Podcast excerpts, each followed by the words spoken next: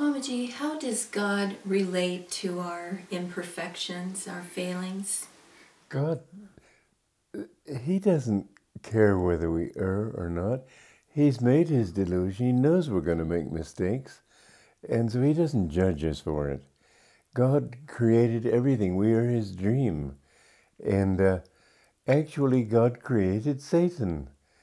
And so He gave us all the reasons to say, what is Satan? Satan is that aspect of the Creator which pushes everything outward into manifestation, into creation. In fact, there isn't any creation, it's just a manifestation. And uh, we, we are bound to make mistakes as long as we're in delusion. So he doesn't get angry with us for being in delusion. The thought of a heavenly Father who judges us and hates us because he he doesn't hate anything. But you can say, in a sense, that he hates sin because God is the power that draws everything back toward himself. Satan is that power which tries to keep everything in manifestation. And without those two opposing forces, the universe itself wouldn't exist. So that dynamic tension is what keeps it all. Yes, yes. Going. And there has to be there has to be an outward flow for there to be creation, for there to be a manifestation. It's the wind on the surface of the ocean which is completely calm. But when the wind comes, the ocean divides itself on the surface into waves. And in those waves, there are ups and downs. It's the duality that makes this universe possible. You mentioned something I'd like you to clarify Satan, God created Satan, but he's not equated with Maya, is he? Say, God decided, you know, I think of it this way. This is my personal explanation, but I think it's a good one. Why did God create the universe? I think that the definition of God classically in India is Satchidananda. Scholars will say that means existence, consciousness, bliss, which doesn't mean very much. Yogananda said God is ever existing, ever conscious bliss. Then he added to that ever existing, ever conscious, ever new bliss. It's that ever new aspect of bliss that makes him want to express himself. The nature of bliss is to want to express itself. And so I think it's just the nature of the creation to sometimes want to bring itself into manifestation. At any rate, that uh, impulse to create, to manifest, is the satanic influence, and there's nothing wrong, there's nothing satanic about it except from our point of view. From God's point of view, if a tiger eats something, um, even if it's a human being, it's not committing a sin, it's its nature to kill, to eat. There isn't anything bad or good. Those are all relative terms. For us, what is bad is that which takes us further into outward manifestation. If I am uh, unkind to people, that takes me into affirming that I'm different from other people. It takes me into affirming uh, lack of love, indifference, hatred, even. If I take from other people, that takes me away from bliss because it shrinks my consciousness. Anything that I do, at whatever level of evolution I have reached, that will take me further into delusion or separate consciousness will be satanic. Anything that I do will be good if it takes me toward Him. So that if um, Jesus Christ had woken up one morning and said, I'm sick and tired of serving humanity, I want to go out and become a millionaire. Even materialists would have said he's fallen. But if a lazy fellow were to get off his, off his bed of ease one day and said, I'm going to go out and become a millionaire, even saints would say he's doing a good thing. Because relative to where we are, some things are good, some things are bad. So that in a sense, even a master is doing something uh, taking him outward by helping people. But that is not a binding kind of thing. There are such things as desireless desires. I can have a desire to help you. This is a desireless desire. uh, a bad desire is that which strengthens the ego. Swamiji, you mentioned human nature, sort of contrasting it to an animal's nature. What what would you describe as human nature then? Human nature, in when you reach the evolution is God has manifested everything out of His consciousness, which means that even the rocks are conscious to a certain extent. You couldn't sit down and play a game of chess with a rock, but it has a certain level of consciousness without which it couldn't exist. Everything is a, is a dream of consciousness. That's how in your dream you can see a rock, but that rock is a product of your consciousness. And so um, evolution basically is all trying to come back to its consciousness.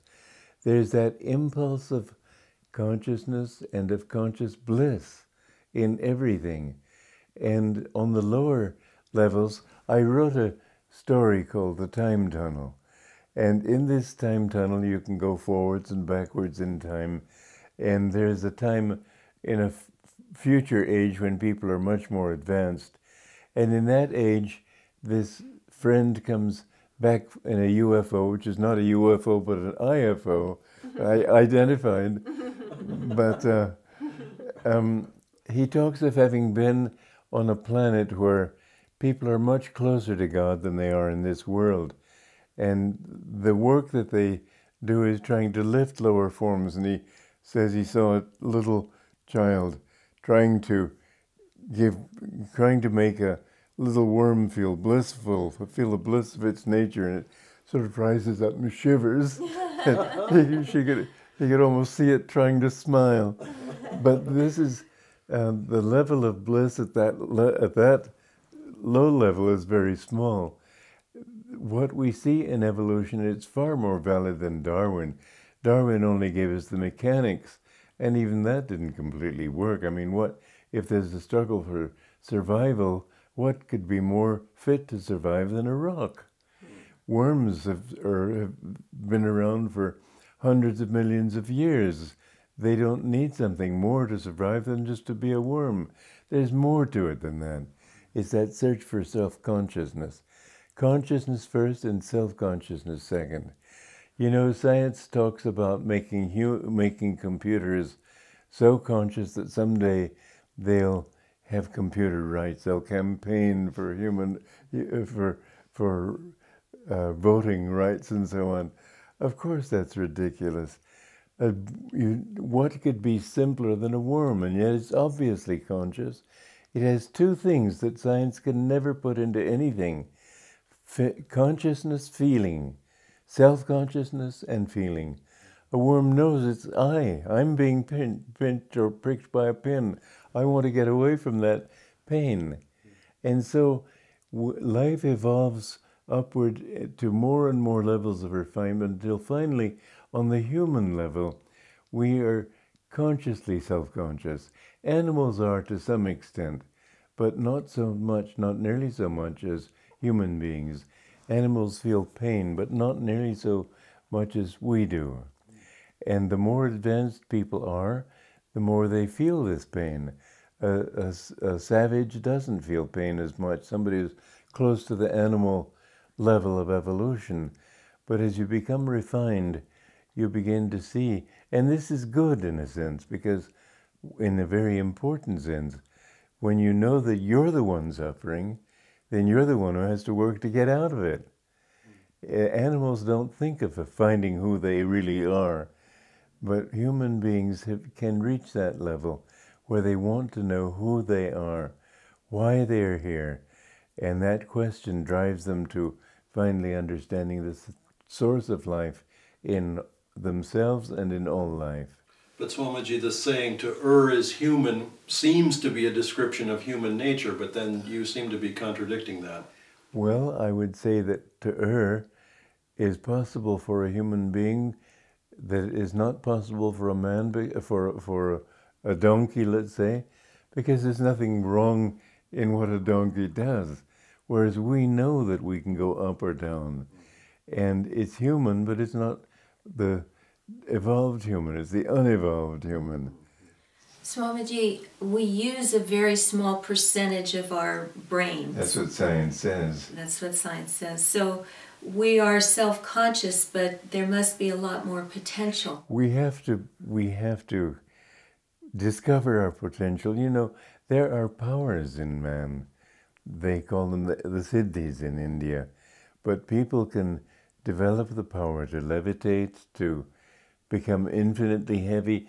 You know, in Garabandal, those little children who saw the Virgin Mary and so on, men picked up this little, tried to pick up this little child and couldn't do so. Strong men. Later, they were able easily to pick them up. But when they had that experience, they suddenly achieved a level of weight that even strong men couldn't. There are amazing powers in human nature when we have evolved to that point and to be able to see the future, to be able to see the past, to be able to read people's minds. All these capacities are within us. There's nothing miraculous really in the universe. It's just the operation of subtler levels of awareness. This Baba Goraknath was a great saint in India.